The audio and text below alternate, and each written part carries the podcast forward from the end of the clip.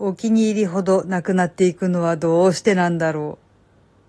う。どうも、あじたまです。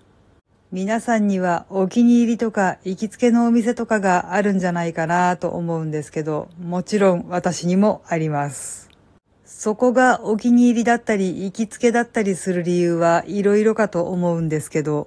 家から近いだとか、ちょっと品揃えが変わってて、普段だったら通販しないといけないようなものがこっそり売っていたりだとか、食べ物のお店とかだったら、リーズナブルな値段で美味しいものを食べさせてくれるとか、店員さんと仲良くなりましたとか、本当に理由は様々だと思うんですけど、結構そんな感じでお気に入りとか行きつけのお店っていうのが増えていくような気がするんですけど、そういったお店って結構ある日突然目の前から消えてなくなったりしませんか？今回はそんな悲しいお話をしてみたいと思います。なぜだか理由はわからないんですけど、私がとってもお気に入りだったり、しっかり行きつけにしていたりするお店って、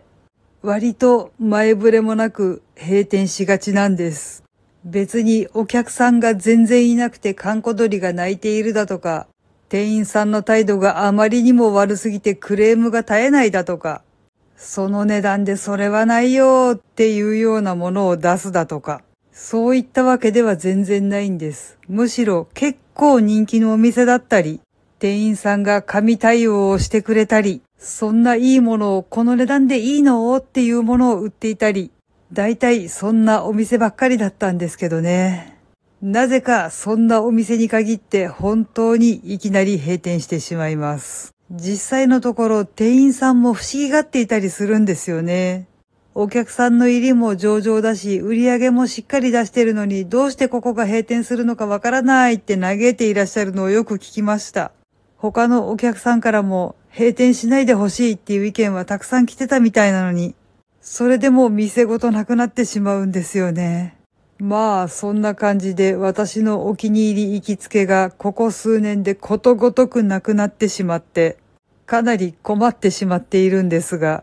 これにまた追い打ちをかけるように、近々また一点閉店してしまうようです。寂しい悲しいっていうのももちろんあるんですけど、実際のところとても困ってしまうんですよね。これは何度かお話ししていると思うんですけど、私本当に目が悪くて、自転車とか全く乗れないんですよね。だからその近くのお店がなくなってしまうと、遠くの別のお店で探さなきゃいけなくなるわけですよ。歩きだと結構ハードだったりすることはあるし、交通費を使ってまでっていうのもなーっていうのもありますよね。同じ理由で通販もきついですよね。送料払ってまで欲しいかって言われると、いやーちょっと微妙かもしれないっていうね。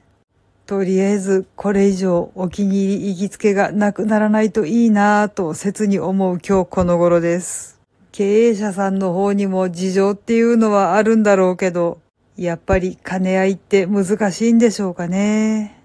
はい。というわけで今回は行きつけやお気に入りのお店がことごとく閉店してしまってとても悲しいというお話をしてみました。